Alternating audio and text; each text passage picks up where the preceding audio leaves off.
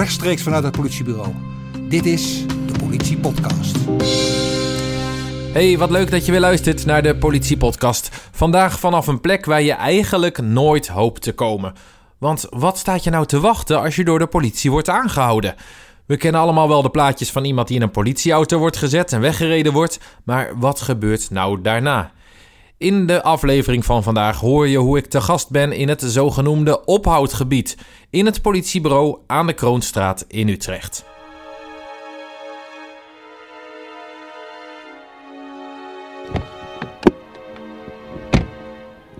Nou, dan sta je hier dan uh, op een soort binnenplaats. Chrisje Weiland, jij bent hulpofficier van justitie. Wat staat je dan te wachten als je hier op deze binnenplaats hier in Utrecht uitkomt? Nou, als verdachte zit je op de achterbank van de auto. En je kan geboeid zijn of niet, een van de twee. Je staat op die binnenplaats, je kan eigenlijk geen kant meer op. En je gaat naar boven gebracht worden naar ons ophoudgebied. Ja, want dit is eigenlijk een soort ring, hè? Echt een, echt een binnenplaats. Overal om je heen uh, ja, zit het politiebureau eigenlijk. Er zijn twee, twee poorten. En hier een soort, uh, ja, een soort grote gang waar je echt naar binnen gaat. Uh, word je hier dan ook naar binnen gereden of stop je hier gewoon? Nee, meestal stopt de auto daar binnen. Uh, en binnen is, ja, hoe moeten we het noemen? Het is een soort van grote garage. En in de garage wordt de auto neergezet en daar wordt vaak de verdachte dan uitgehaald. En vervolgens loop je een gang in waar twee liften zijn. En op de tweede verdieping zit ons ophoudgebied. Ja. De aankleding is, om het maar zo te zeggen, sober. Hè? Gewoon betonnen muren overal. Ik zie twee liften. Het is, uh, uh, ja, hoe zeg je dat? Vandalisme-proof. Zo, misschien is dat het, uh, het beste woord. Ja, hoe minder er kapot kan gaan, hoe beter het is. Ja. Camera's aan het plafond. Ik zie er alleen hier al in het kleine gangetje drie. Ja, klopt. En in de, in de garage hangen er ook nog wat. Op de binnenplaats hangen er nog wat. Dus alles kan in de gaten gehouden worden. En dan ga je hier de lift in dus? Ja, klopt.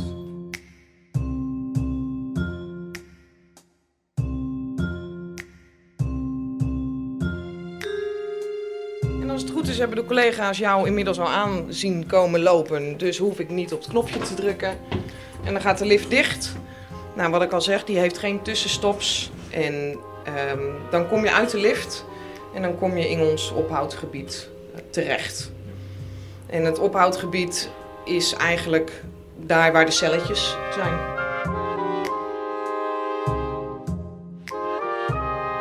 Elk politiebureau nou nog cellen of is, dat, uh, is, dat, is Utrecht daar uitzonderlijk in? Utrecht is er in die zin uitzonderlijk in. Elk bureau heeft uiteraard nog cellen om een verdachte kortdurend in op te sluiten. Maar bij de meeste politiebureaus gaan de verdachten vrij snel naar ons grote arrestantencomplex in Houten. Hier in Utrecht hebben wij nog de gelegenheid om uh, verdachten langer te houden, zodat eventueel al met de start van het onderzoek begonnen kan worden. Ja. Nou, dan komen we uit de lift en dan zie je een, een lange gang met, uh, met allemaal uh, knoppen aan de muur. Ja, dat klopt. Dat zijn uh, rode knoppen. Misschien wel bekend vanuit ziekenhuizen. Daar willen ze nog wel eens naast een deur zitten. daar moet je op drukken om de deur open te krijgen. In dit geval zijn het noodknoppen. Ja. ze hangen om ongeveer, nou wat is het, twee meter.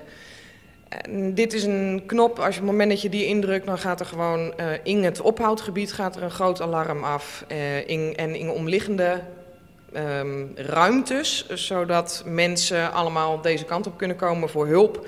En beneden, eigenlijk daar waar we net zijn ingestapt, uh, in de lift, daar zit ons basisteam, dat zijn onze blauwe mensen. Mm -hmm. En ook daar gaat het alarm af. En dan wordt het hier ineens heel druk. En dan ziet het hier opeens blauw van de mensen, ja. ja. Gebeurt dat wel eens? Het gebeurt wel eens, ja, absoluut. absoluut.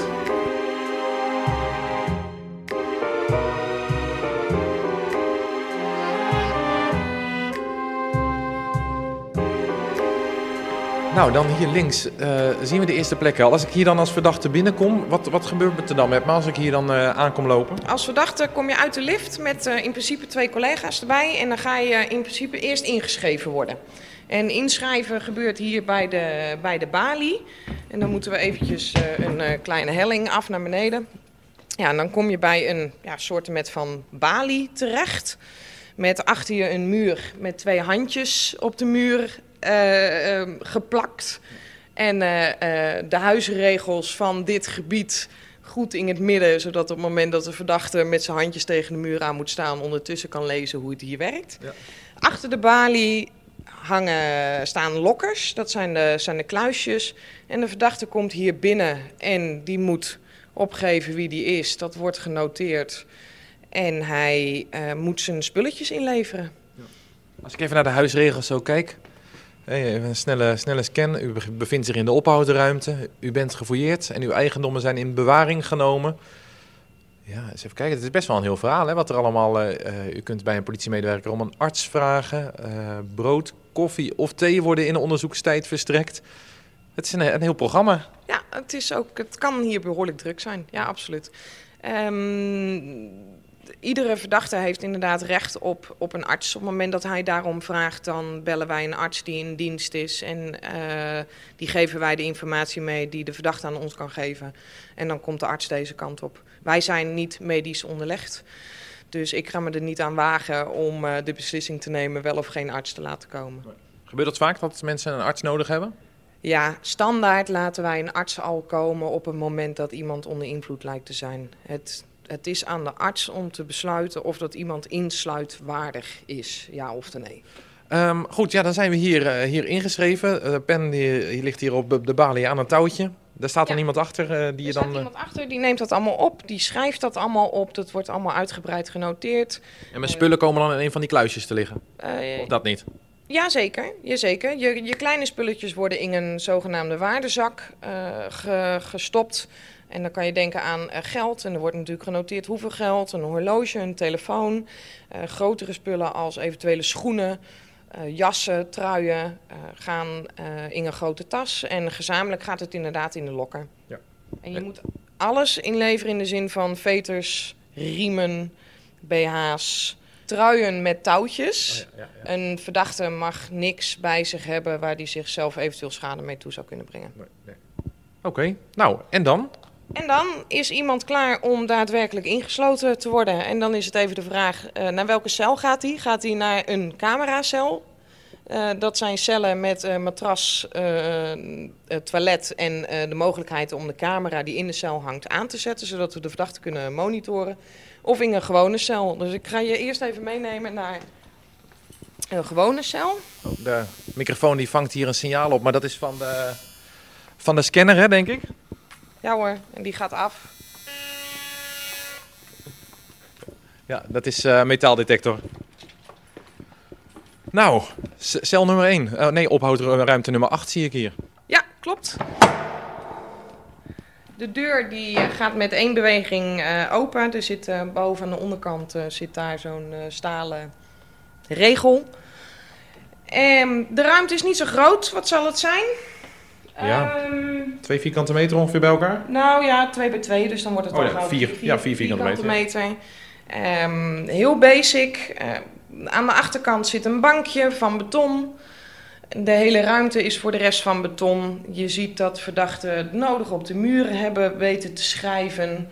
Hoe ze dat voor elkaar krijgen, geen idee. Uh, al is het maar een schoen die uh, met zijn zool af kan geven.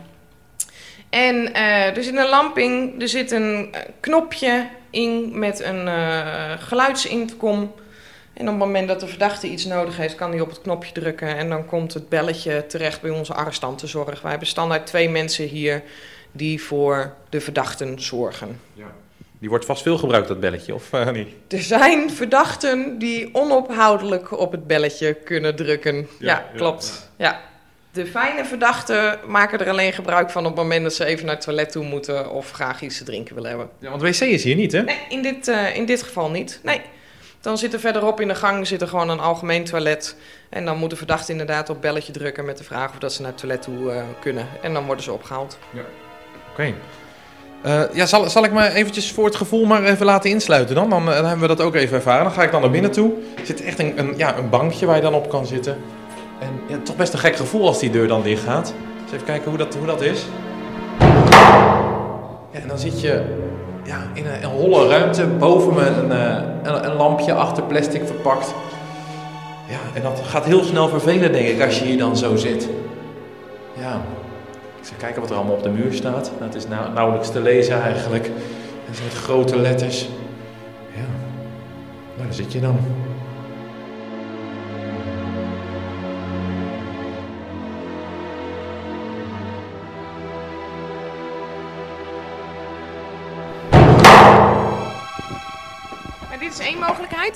Dan hebben we ook nog de mogelijkheid dat mensen aangeven bijvoorbeeld claustrofobisch te zijn. Of mensen die eh, niet mobiel zijn, waardoor ze bijvoorbeeld in een rolstoel verplaatst moeten worden. Dan hebben we een wat grotere ruimte. Want je kan je voorstellen dat dit niet heel erg veel is natuurlijk.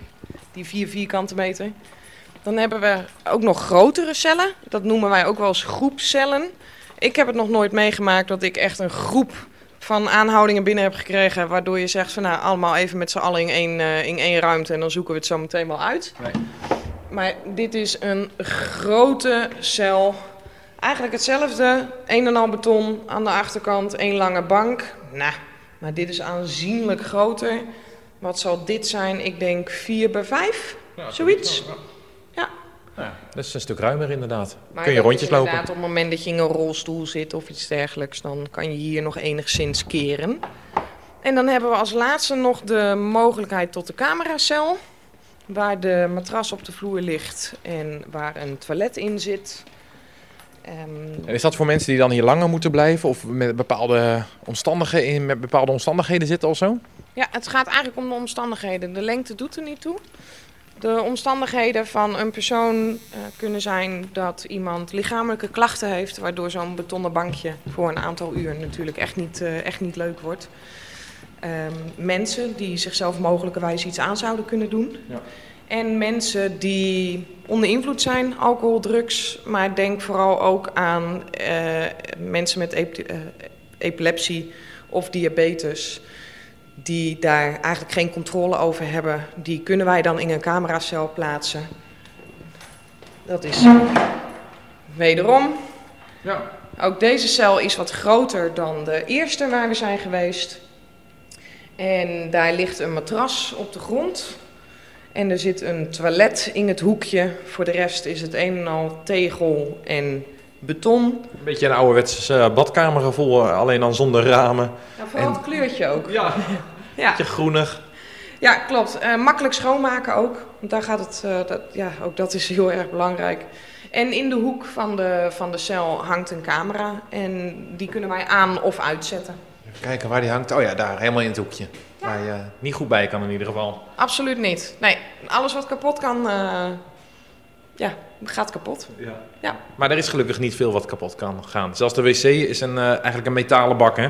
Ja, die eh vastzit aan de, aan de muur en waar je eigenlijk weinig mee kan doen. Ja. Maar goed, ook daar weten mensen zich toch nog aan te beschadigen. Nou, dan zit je in zo'n ophoudruimte of in zo'n cel. Wat, wat, eh, hoe gaat het dan verder met je? Wat, eh, wat zijn dan de procedures?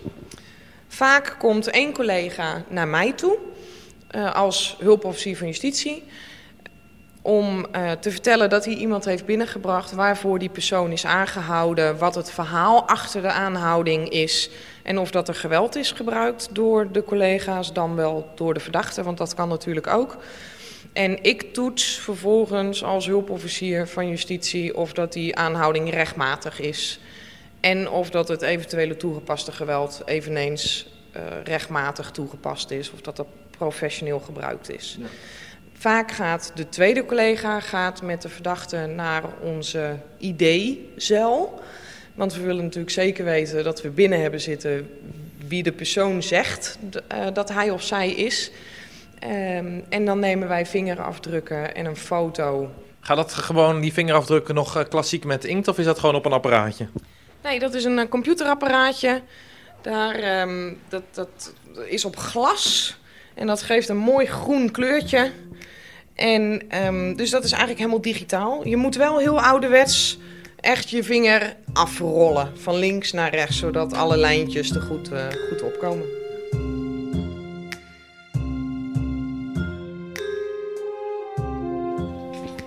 Hier eh, om de hoek even kijken, wat verder naar links. Daar zit, daar zit eigenlijk de, ja, hoe zal ik dat zeggen, de beveiliging of de, De arrestantenzorg. de arrestantenzorg. Ja, dat is eigenlijk een mooie woord er misschien er wel voor. Ja, dat zijn altijd twee collega's. Duidelijk in uniform. Eh, die hebben hun eigen hok. Waar zij alles en iedereen in de gaten kunnen houden. Dus al die camera's die overal hangen, waar we beneden al begonnen. Die komen hier op een groot televisiescherm tevoorschijn. Alle beeldjes naast en onder elkaar. De camera's nemen ook op. De beelden worden ook daadwerkelijk vastgelegd. Dat mocht er een incident zijn, dat wij aan kunnen geven dat we die camerabeelden bewaard willen hebben. Zodat daar op een later moment naar gekeken kan worden wat er precies is gebeurd, ja of nee. Verder komen hier de belletjes binnen. Die intercom die in de cellen zit, die komen hier binnen. Wij kunnen vanaf hier ook gewoon praten met de verdachte. Er kan vanaf hier eventueel ook een radio in de cel aangezet worden. Dat is dan ook het enige. Um, voor de rest hebben de arrestantenverzorgers hier gewoon een computer. En zij houden alles bij aangaande de verdachte.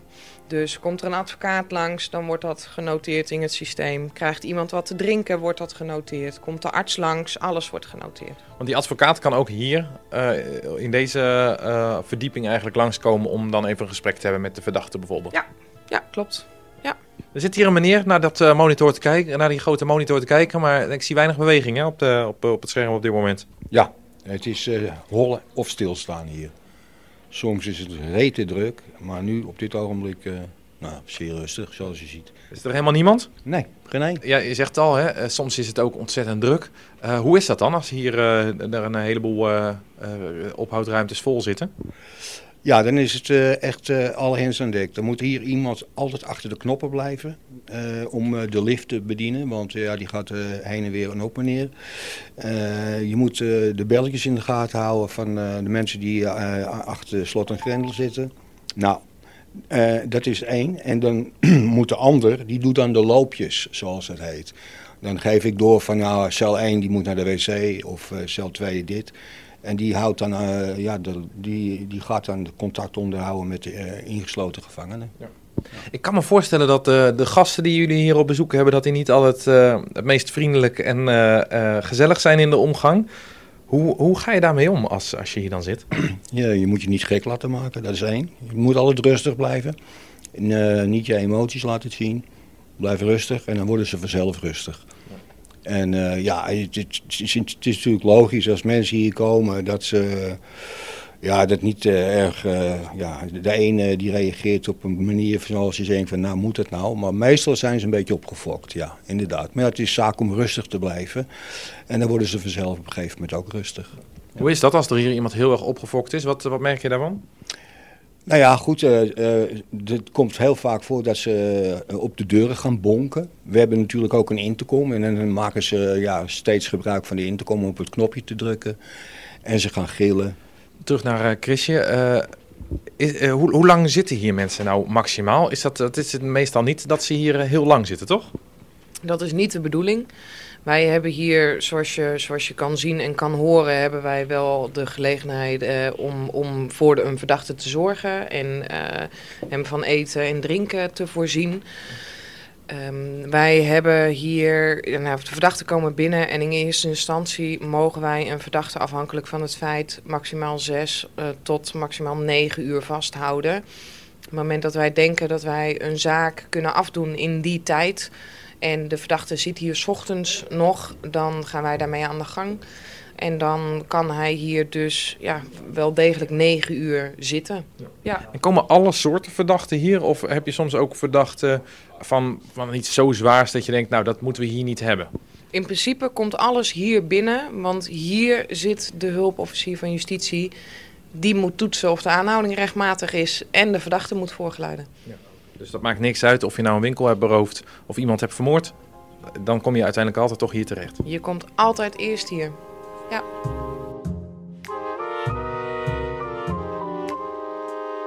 Ja, we hebben alles nu zo'n beetje gezien hier in het complex. Je komt, als je hier zo werkt, met heel veel ja, narigheid te maken. Met mensen die niet eh, op hun best zijn, om het maar zo te zeggen. Waarom doe je dit werk dan toch? Wat vind je interessant en mooi aan het werk om te doen? Jeetje, dat is wel een vraag zeg het mooie aan dit werk is denk ik toch de verrassing ook die erin zit. Ik kan in gedachten hebben dat ik vandaag een dagdienst heb en ik ga mijn mail wegwerken en ik moet dat nog doen en ik moet dit nog doen. En vijf minuten later gebeurt er iets en dan staat de hele boel gewoon op zijn kop en dan is het alle hens aan dek en dan is het gaan. En ik denk dat dat toch wel het mooie is aan dit werk. Dat het, uh, er is geen dag hetzelfde. Ja. ja, en ondertussen toch ook Uh, verdachten, we kunnen er allemaal wat vinden. We vinden er ook allemaal wat van. We hebben onze meningen erover.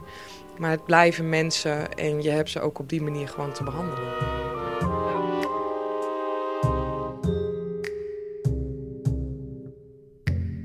Je hoorde collega Chrisje Weiland over haar werk als hulpofficier van justitie.